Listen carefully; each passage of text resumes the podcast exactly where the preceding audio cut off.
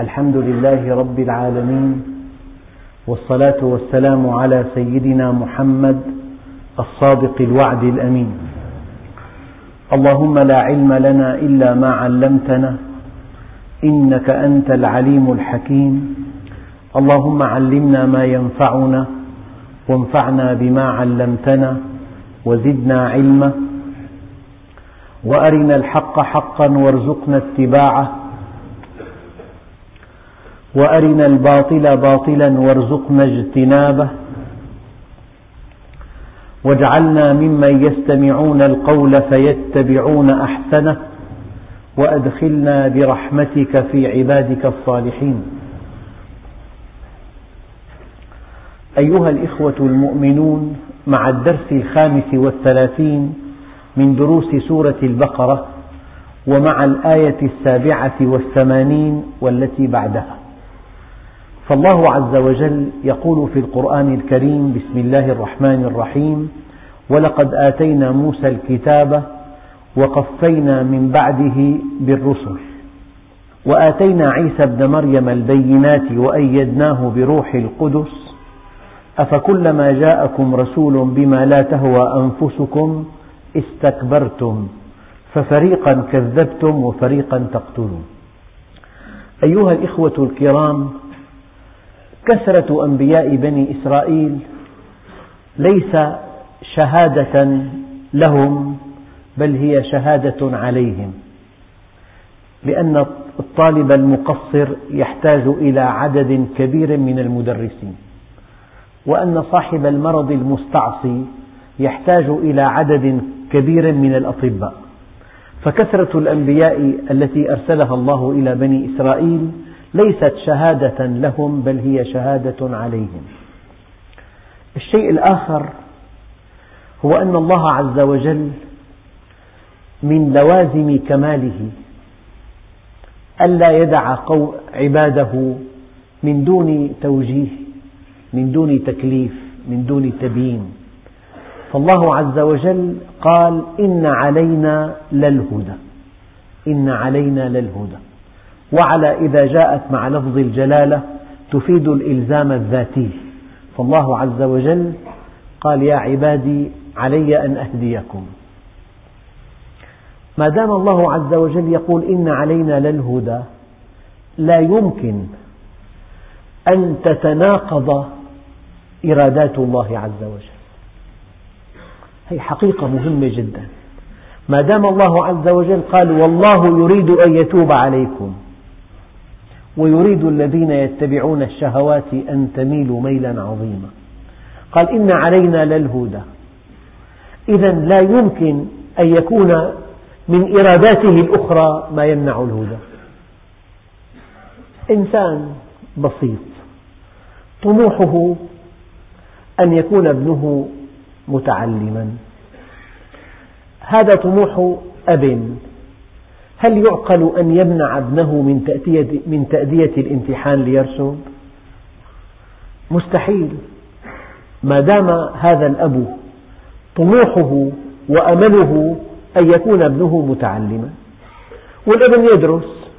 هل يعقل أن يمنع الأب ابنه أن يؤدي الامتحان؟ تناقضت إرادات الأب. أراد له أن يكون متعلما؟ ثم أراد أن يمنعه من دخول الامتحان. تناقضت الإرادات. هذا لا يقبل بحق إنسان.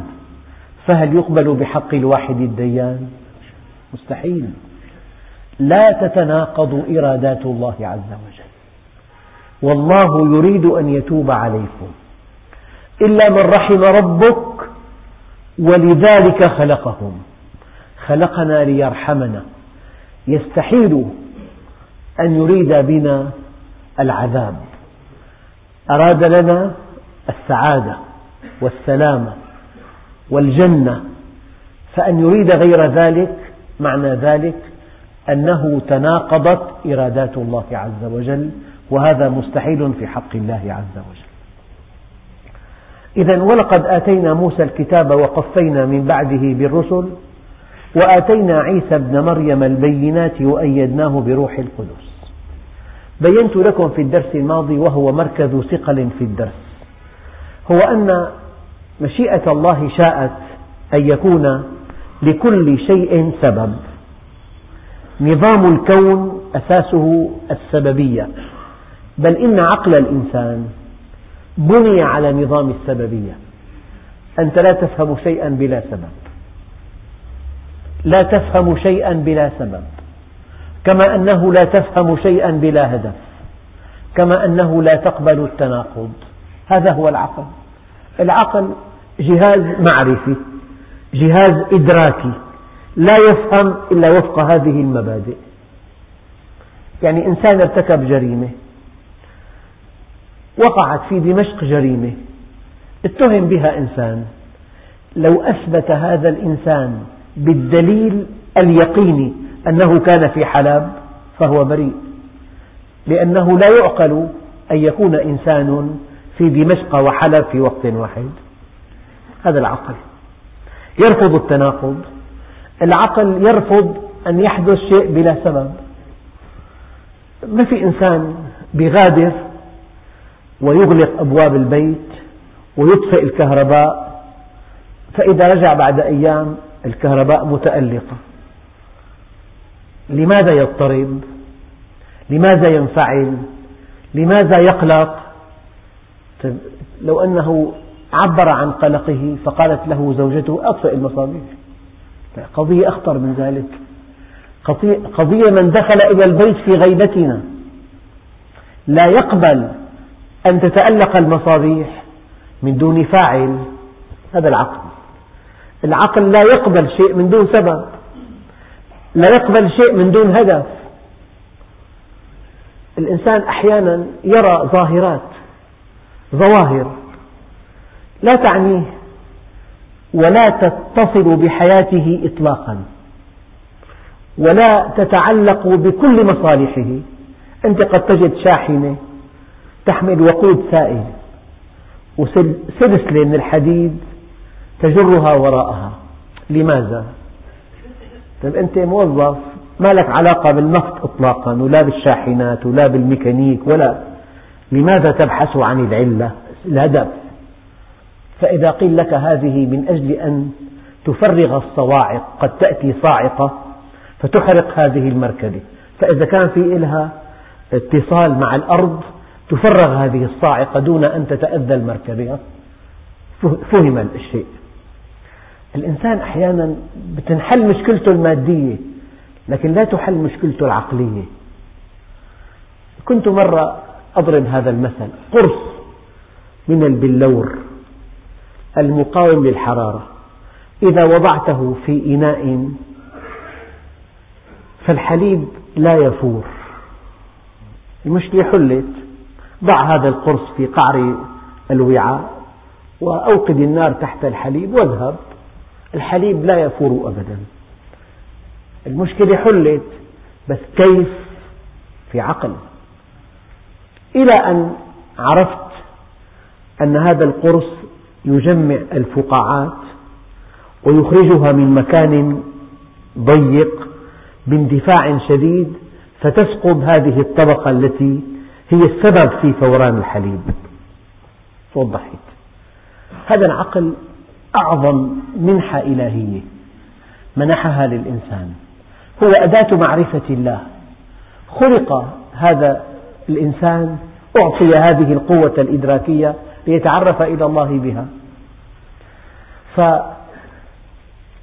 فالإنسان نظام عقله أساسه السببية.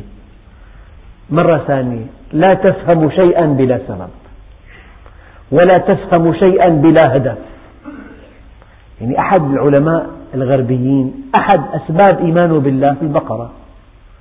قال هذا الحليب الذي تعطيه تعطي كمية حليب أضعاف مضاعفة عما يحتاجه وليدها. يحتاج وليدها إلى كيلين حليب في اليوم. تعطي أربعين كيلو. معنى ذلك هذا الحليب خلق من أجل الإنسان. الذي خلق البقرة هو الذي خلق الإنسان. وهذا هو الغذاء الكامل. يعني لو فكر الإنسان عن طريق نظام السببية أو عن طريق مبدأ الغاية أو عن طريق مبدأ عدم التناقض لوصل إلى الله عز وجل. يعني أنت لما بتقتني سيارة وبتكون بأقصى مكان بالعالم وبتشتري قطعة من الشركة الصانعة هذه تأتي إلى بلدك بعد حين تضعها في المكان المناسب. ما دام المصنع واحد القياسات كلها واحدة. طيب طبيب يدرس الطب في أمريكا والدواء مصنع في كندا والمريض باليابان يأخذ هذا الدواء فيسكن ألمه. لولا أن بنية الأشخاص في العالم واحدة مكان الأجهزة واحد مكان الشرايين واحد مكان الأعصاب واحد ما ليس هناك معنى لتدريس الطب في العالم. في وحدة وفي تباين. من حيث البنية تطابق تام بين كل البشر. لو أن شركة صنعت مليون سيارة فكل الأجهزة والقطع الغيار من أي مكان لو اشتريته تأتي في المكان الصحيح. الصانع واحد. فالقياسات كلها واحدة. إذا قضية مبدأ السببية ومبدأ الغائية وعدم التناقض هي بنية العقل البشري. الآن هذا العقل البشري لماذا خلق الله في هذا العقل نظام السببية؟ من أجل أن تصل إليه. دقق. لو أنه عقلك يقبل شيء من دون سبب لقبل الكون من دون إله. لو أن نظام العقل يقبل أن يوجد شيء بلا سبب من باب أولى أن تقبل هذا الكون من دون إله. لكن لأن عقلك لا يقبل شيئا من دون سبب إذا أنت لا تقبل كونا من دون مكون ولا خلقا من دون خالق ولا نظاما من دون منظم ولا حكمة من دون محكم ولا علما من دون عالم. هذا الذي أراده الله عز وجل. إذا كل شيء له سبب.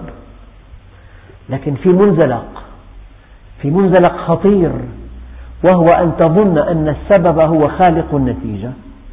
استغنيت عن الله عز وجل. هو هذا المبدأ من أجل أن تصل إلى الله. لكن يمكن أن ينحرف الإنسان فيؤله, فيؤله السبب. إذا أله السبب استغنى عن المسبب. لذلك ربنا جل جلاله من حين إلى آخر عن طريق المعجزات يعطل الأسباب أو يلغي الأسباب. السبب موجود نتيجة ما في. أو نتيجة بلا سبب. سيدنا عيسى عليه وعلى نبينا أفضل الصلاة والسلام كان كانت ولادته معجزة. من أم بلا أب. معنى ذلك السبب يرافق النتيجة ولا يخلقها. السبب يرافق النتيجة ولا يخلقها. مشكلة العالم في كلمتين. فريق في الغرب أله الأسباب فأشرك وفريق في الشرق لم يأخذ بالأسباب فعصى. الغربيون أخذوا بالأسباب وألهوها فعبدوها من دون الله. إذا كانوا أقوياء إذا المستقبل لهم. ولم يعبأوا بالدين. عصوا وفجروا وظلموا وطغوا وبغوا معهم قوة لأنه القوة سبب والسبب له نتيجة سيطرة. فلماذا طاعة الله عز وجل؟ وفي الشرق من توكل تواكلا غير شرعي لم يأخذ بالأسباب فوقع في معصية عدم الأخذ بالأسباب. ويسألونك عن ذي القرنين قل سأتلو عليكم منه ذكرى إنا مكنا له في الأرض وآتيناه من كل شيء سببا فأتبع سببا الموقف الكامل ذكرته في الدرس الماضي. والمسلمون اليوم في أمس الحاجة إليه. في أمس الحاجة إليه. أن يأخذوا بالأسباب وكأنها كل شيء وأن يتوكلوا على الله عز وجل وكأنها ليست بشيء. لئلا يقعوا في وادي الشرك حينما تؤله الأسباب ولئلا يقعوا في وادي المعصية حينما لا يؤخذ بالأسباب. فسيدنا عيسى القضية الكبرى في وجوده من دون أب ليعلمنا الله عز وجل أن السبب ليس هو الخالق. الخالق هو الله. لذلك العقيدة الصحيحة أن السبب يترافق مع النتيجة فقط من أجل تنظيم الحياة ومن أجل الوصول إلى الله. لكن السبب لا يخلق النتيجة إطلاقا. فسيدنا عيسى ولد من دون أب وحواء ولدت من دون أم وأحيانا أب وأم ينجبان وأحيانا أخرى أب شاب وزوجته شابة ولا ينجبان. جعلهما الله عقيمين. أربع حالات. سبب بلا نتيجة. نتيجة بلا سبب. سبب بنتيجة. سبب بلا نتيجة. ولقد آتينا موسى الكتاب وقفينا من بعده بالرسل وآتينا عيسى ابن مريم البينات وأيدناه بروح القدس. قال علماء التفسير كان جبريل عليه السلام معه دائما مؤيدا. أفكلما جاءكم رسول بما لا تهوى أنفسكم استكبرتم. ففريقا كذبتم وفريقا تقتلون. في مشكلة. المشكلة هي أن ثمن الجنة ثمن الجنة أن هذا التناقض بين التكليف والطبع. الإنسان يشتهي أن ينام والتكليف يأمره أن يستيقظ. فإذا عاكس رغبته في النوم وصلى الفجر يرقى عند الله. الإنسان طبعه يقتضي أن يملأ عينيه من محاسن النساء والتكليف يأمره بغض البصر. فإذا عاكس شهوته وغض بصره يرقى عند الله. طبع الإنسان يقتضي أن يأخذ المال والتكليف يأمره أن ينفق المال. فإذا عاكس شهوته وأنفق المال يرقى عند الله. أن تعاكس شهوتك هو ثمن جنة ربك بدليل قول الله عز وجل فأما من خاف مقام ربه ونهى النفس عن الهوى فإن الجنة هي المأوى. فأما من خاف مقام ربه ونهى النفس عن الهوى فإن الجنة هي المأوى. أفكلما جاءكم رسول بما لا تهوى أنفسكم استكبرتم ففريقا كذبتم وفريقا تقتلون. طبعا التكذيب جريمة. إنسان معه دليل.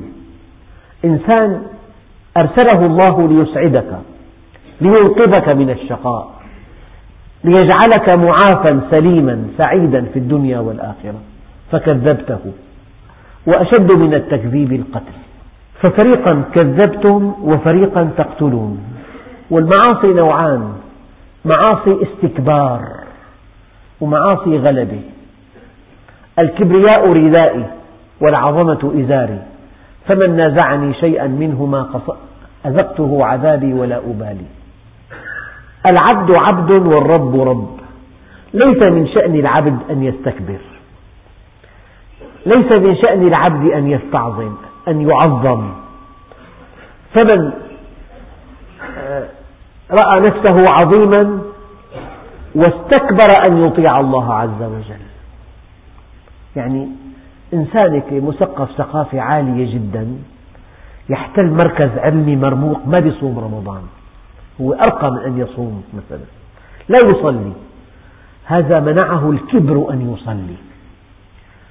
يعني كنا مرة في تشييع جنازة وطبيب من ألمع أطباء دمشق شخص يحتل منصب رفيع في الجامعة ما دخل صلى. يعني ما دخل صلى. هو أكبر من أن يصلي لله عز وجل.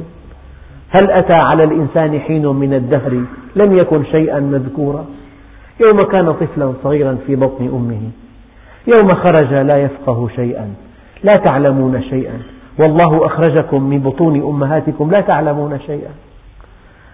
بعد أن ارتقى وحمل شهادة عالية هو أكبر من أن يصلي في مسجد. ففريقا كذبتم وفريقا تقتلون. أفكلما جاءكم رسول بما لا تهوى أنفسكم استكبرتم. لذلك أيها الإخوة أضرب لكم هذا المثل ضربته لكم كثيرا. إنسان جاءوا ضيوف عنده كيلو لبن والضيوف كثر يمكن أن يضيف لهذا الكيلو لبن خمسة كيلو من الماء ويجعله شرابا طيبا مستساغا باردا في الصيف. لكن هذا الكيلو من اللبن لو أضفت له قطرة من الكاز يفسد. قطرة يتحمل خمس أضعاف ماء لكن ما يتحمل قطرة نفط أبدا. تلقيه في المهملات. فلذلك الإنسان ممكن يغلط أما حينما يستكبر قطع ما بينه وبين الله. حينما يستكبر سار في طريق مسدود. حينما يستكبر دائما وأبدا. أخواننا الكرام في درس بليغ جدا. درس بدر ودرس حنين. والذين وقع عليهم الدرسان أصحاب رسول الله. في بدر قال ولقد نصركم الله ببدر وأنتم أذلة. إذا قلت يا الله يقول لك الله لبيك يا عبدي. أنت حينما تفتقر إلى الله يأتيك من الله المدد. حينما تفتقر إلى الله يمنحك الله قوته. وهو القوي وحينما تفتقر إلى الله يمنحك الله غناه وهو الغني. وحينما تفتقر إلى الله يمنحك الله حكمته وهو الحكيم. وحينما تفتقر إلى الله يمنحك الله رحمته وهو الرحيم. أما حينما تقول أنا أنا ابن فلان شرفنا. أنا أحمل الشهادة الفلانية. نقطة دم لا تزيد عن حجم رأس دبوس. لو تجمدت في مكان ما من دماغك نسيت كل معلوماتك. مكانه بالقصير يقول أنا أحمل الشهادة الفلانية. حينما تقول أنا تخلى الله عنك. من الذين تخلى عنهم الله إلى حين؟ أصحاب رسول الله. ويوم حنين إذ أعجبتكم كثرتكم فلم تغن عنكم من الله شيئا وضاقت عليكم الأرض بما رحبت ثم وليتم مدبرين. إذا كان أصحاب النبي وهم الذين بذلوا أرواحهم رخيصة في سبيل الله تخلى الله عنهم بأنهم قالوا نحن. لذلك العلماء قالوا أربع كلمات مهلكات أنا ولي ولي أنا ولي أنا ونحن ولي وعندي. قال إبليس أنا خير منه فأهلكه الله. وقال قوم سبأ نحن أولو قوة وأولو بأس شديد فأهلكهم الله. وقال فرعون أليس لي ملك مصر؟ فأهلكه الله. وقال قارون إنما أوتيته على علم عندي فأهلكه الله عز وجل. فأنا ونحن ولي وعندي كلمات مهلكات. إذا قلت الله تولاك الله. إذا قلت أنا تخلى الله عنك. لذلك أكبر معصية معصية الكبر. أن تستكبر. أن تنسى أنك من حوين منوي تستحيي به لو أنه على ثوبك. نسيت أنك خرجت من عورة ودخلت في عورة وخرجت من عورة. نسيت أنك خلقت من ماء مهين. بئس العبد عبد طغى وبغى ونسي المبتدى والمنتهى. ونسي الإنسان أنه سوف يوضع في حفرة كائنا من كان. يدخل إلى هذه الحفرة أغنى أغنياء الأرض وأقوى ملوك الأرض وأحكم حكماء الأرض وأذكى أذكياء الأرض في النهاية وسيشيع إلى مسواه الأخير. يوضع في القبر لا يقال له يا صاحب الجلالة يقال له يا عبد الله. سمعتم هذا بآذانكم هكذا. هذا مصير الإنسان. عبدي رجعوا وتركوك وفي التراب دفنوك ولو بقوا معك ما نفعوك ولم يبق لك إلا أنا وأنا الحي الذي لا يموت. أعقل إنسان فينا من يعمل لهذه الساعة التي لا بد منها. آتية لا ريب فيها. آتية وكأنك وصلت إليها. الله عز وجل يقول دققوا في هذه الآية. أتى أمر الله؟ أتى. قال فلا تستعجلوه. معناها ما جاء لسه؟ ما معنى هذه الآية؟ أتى أمر الله؟ فلا تستعجلوه.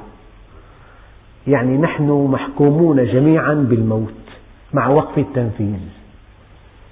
كنت قبل يومين أمشي في أحد أسواق دمشق مزدحم جدا. قلت لصاحبي أرأيت إلى كل هؤلاء الناس؟ بعد مئة عام لا تجد واحدا منهم فوق سطح الأرض. بباب صغير أو بالجبل المرحوم توفاه الله يوم كذا ذي القعدة الفاتحة. كلنا هكذا. هذا الجمع في هذا المسجد. بعد مئة عام والله أعلم. لا نجد واحدا على على سطح الأرض. كلنا أخبار خبر. قرأت مرة كتابا عن قصص العرب. أربع أجزاء. كتاب ممتع جدا. بعد أن انتهيت من قراءته يعني كانت لي موعظة منه كبيرة.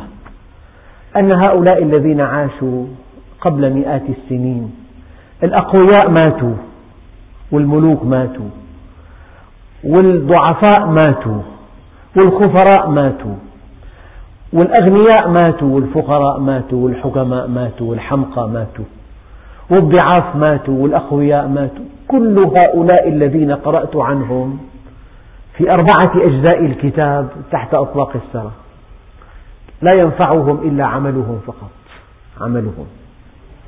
فحجمك عند الله بحجم عملك. لذلك أفكلما جاءكم رسول بما لا تهوى أنفسكم استكبرتم ففريقا كذبتم وفريقا تقتلون. آية اليوم وقالوا قلوبنا غلف. أيها الأخ الكريم حينما تعتقد أو تتوهم أن إنسانا خلقه الله لا يهتدي. فهذا خطأ شنيع في العقيدة. كل إنسان خلقه الله عنده استعداد كامل أن يهتدي إلى الله وأن يعرفه وأن يسعد في الدنيا والآخرة. أبدا. أما أن الله خلق إنسان كافر يعني إذا الله عز وجل خلق إنسان كافر فلم يعذبه؟ ما ذنبه؟ ألقاه في اليم مكتوفا وقال له إياك إياك أن تبتل بالماء. إذا قدر عليه المعصية فلم يعذبه. إذا خلقه مؤمنا فلم يدخله الجنة. نحن في أنظمة حياتنا الدنيا ممكن نعطي طالب الأسئلة قبل يومين أو نعطيه أوراق الإجابة مكتوب عليها الجواب الكامل بخط الأستاذ. لو اكتب اسمك ورقمك قام أخذ الأولى على كل طلاب البلد. أقمنا له حفلا تكريميا عظيما لأنه نال الدرجة الأولى على كل الطلاب.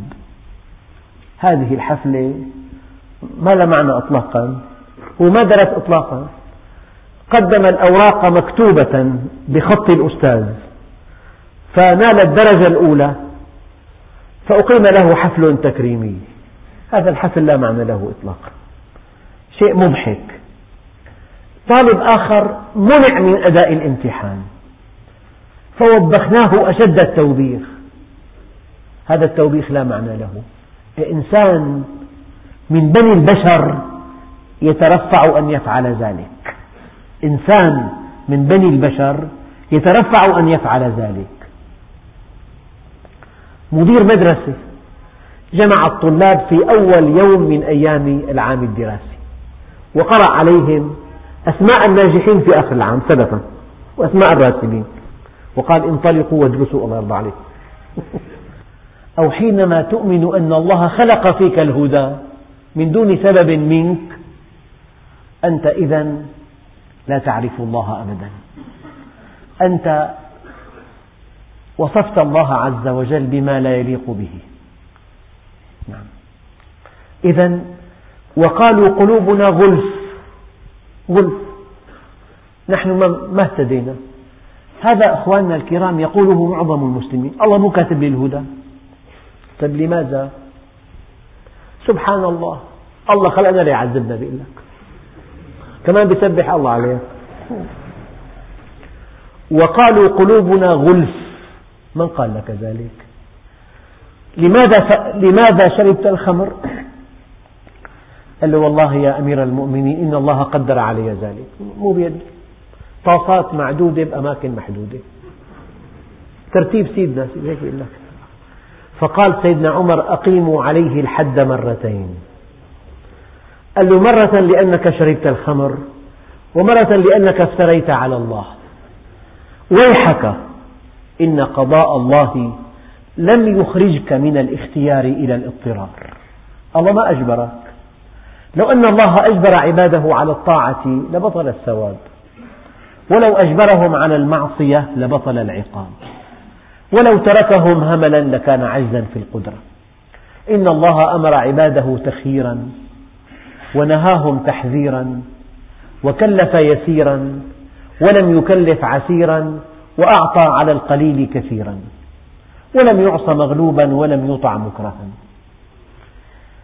لمجرد أن تعتقد أن الله أجبرك على الطاعة أو على المعصية. عفوا. لا يقول الناس إن الله أجبرنا على الطاعة. أنا طعت الله. أما متى يقولون يعتقدون بالجبر حينما يعصون الله عز وجل؟ أخي الله ما رد لي الهدى. كلام شيطان. كلام يتناقض مع القرآن. إنا هديناه السبيل. إما شاكرا وإما كفورا. ولكل وجهة هو موليها. فاستبقوا الخيرات. وقال الذين أشركوا لو شاء الله ما أشركنا. ولا آباؤنا. ولا حرمنا من شيء. كذلك كذب الذين من قبلهم حتى ذاقوا بأسنا.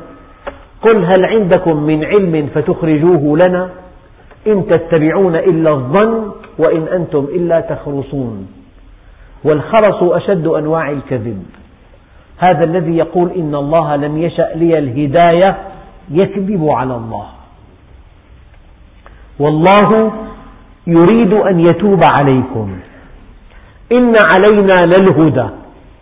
وعلى الله قصد السبيل. أي على الله بيان سبيل القصد. على الله بيان سبيل القصد. فالإنسان حينما يعزو ضلاله إلى الله عز وجل فقد ضل سواء السبيل. يعني إذا وجدت في القرآن آية يستشم منها أن الله أضل الإنسان. هذا هو الإضلال الجزائي المبني على ضلال اختياري.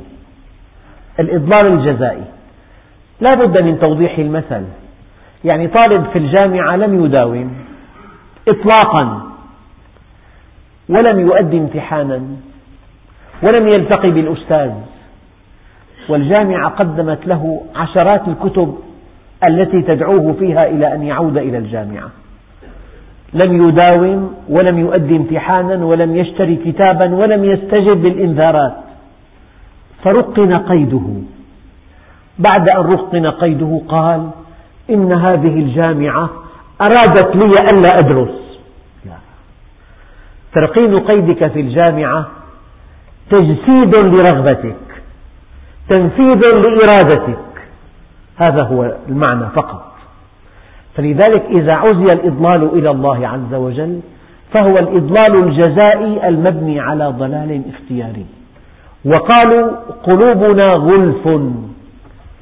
أي نحن لا نهتدي. قال لا بل لعنهم الله بكفرهم. الآن في ثلاث آيات مهمات جدا أساس هذه الآية. إن الله لا يهدي القوم الكافرين. إن الله لا يهدي القوم الظالمين. إن الله لا يهدي القوم الفاسقين. فمن تلبس بالفسق لا يهديه الله عز وجل. لأن فسقه حجاب بينه وبين الله. ومن تلبس بالظلم فالله عز وجل لا يهديه لأن ظلمه حجاب بينه وبين الله. ومن تلبس بالكفر فالله عز وجل لا يهديه لأن كفره حجاب بينه وبين الله. وقالوا قلوبنا غلف بل لعنهم الله أبعدهم بكفرهم. وهذه الباء باء السببية بسبب كفرهم. يعني الإنسان إذا ابتعد عن الكفر وابتعد عن الظلم وابتعد عن الفسق فهو معرض لهداية الله عز وجل. أيها الإخوة الكرام حقيقة مهمة جدا في هذه الآية وهي الإنسان مخير. هذه هويته عند الله مخلوق مخير. فلو أن الإنسان اختار الكفر الله عز وجل لا يجبره على الإيمان. لكن يدعوه إلى الإيمان. لكن لا يجبره. لأنه مخير. يعني تصور صيدلي أتى بطالب وظيفة ليعمل في صيدليته. أراد أن يمتحنه. ترى هو أهل يبيع أدوية. وضع له بعض الأدوية على الطاولة. قال له وزع هذه الأدوية حسب الخزانات. هنا مثلا أدوية معينة للسعال هنا أدوية مضادة للإنتانات هنا أدوية سمية هنا أدوية. فالآن يمتحنه. الآن الطور امتحان. فلو مسك هالموظف طالب الوظيفة دواء سمي وضعه مع دواء مثلا من نوع آخر. إذا منعه يتحرك ما امتحنه. الآن في طور الامتحان. الممتحن حر. ممكن يوقف فوق كل طالب مراقب. غلط. اكتب هيك. ما عاد امتحان هذا. معنى امتحان إنه معه ورقة وقلم يكتب ما يشاء. يا بينجح يا بيرسب قضية الاختيار ما حدا مستوعبها. أنت مخير. لو أن الإنسان اختار الكفر إن الله عز وجل لا يجبره على الإيمان. لو أجبره ما عاد إنسان. صار خشبة. أن الله عز وجل كل المخلوقات يسيرها هو والملك يسيره. الإنسان وحده مع الجن مخير.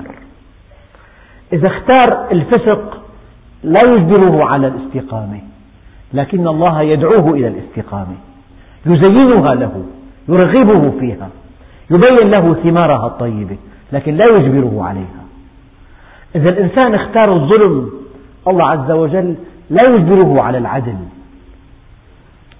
الله عز وجل يقول كلا نمد هؤلاء وهؤلاء من عطاء ربك وما كان عطاء ربك محظورا.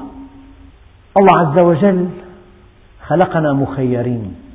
لو أراد أن يجبرنا على شيء ما لما أجبرنا إلا على الهدى. ولو شئنا أن نجبركم وأن نلغي اختياركم لآتينا كل نفس هداها. يعني لما الجامعة بتريد تنجح كل الطلاب قضية سهلة جدا. نعطيهم أوراق مطبوع عليها الجواب الكامل. اكتب اسمك ورقمك. النتيجة نجح كل الطلاب. الكل امتياز. هذا النجاح ما له قيمة إطلاقا. لا عند رئاسة الجامعة ولا عند الناس ولا عند الطلاب أنفسهم. نجاح مضحك هذا. ولو شئنا لآتينا كل نفس هداها. أنت مخير. لأنك مخير. لك أن تفعل أو أن لا تفعل. لك أن تصلي أو أن لا تصلي. لك أن تكون صادقا أو كاذبا. لك أن تؤمن أو تكفر. لك أن تستقيم أو تفسق. لك أن تنصف أو أن تظلم. افعل ما تشاء. كل شيء بثمنه. العظمة في الجامعة لا أن ينجح كل الطلاب. لا أبدا. العظمة في الجامعة أن تأتي النتائج وفق المقدمات أن ينجح المتفوق وأن يحتل منصب رفيع في الجامعة وأن يطرد الكسول من الجامعة فقط. روعة الجامعة تناسب النتائج مع المقدمات فقط. فالله عز وجل خلق الخلق ودعاهم إليه وأمرهم أن يؤمنوا به ورغبهم في الإيمان وحذرهم من الكفر. وكره إليهم الكفر والفسوق والعصيان. هم مخيرون. من عمل صالحا فلنفسه ومن أساء فعليها. إنا هديناه السبيل إما شاكرا وإما كفورا. فالإنسان مخير. ولو ألغي اختياره ما عاد إنسانا. فالله عز وجل الهدى موجود.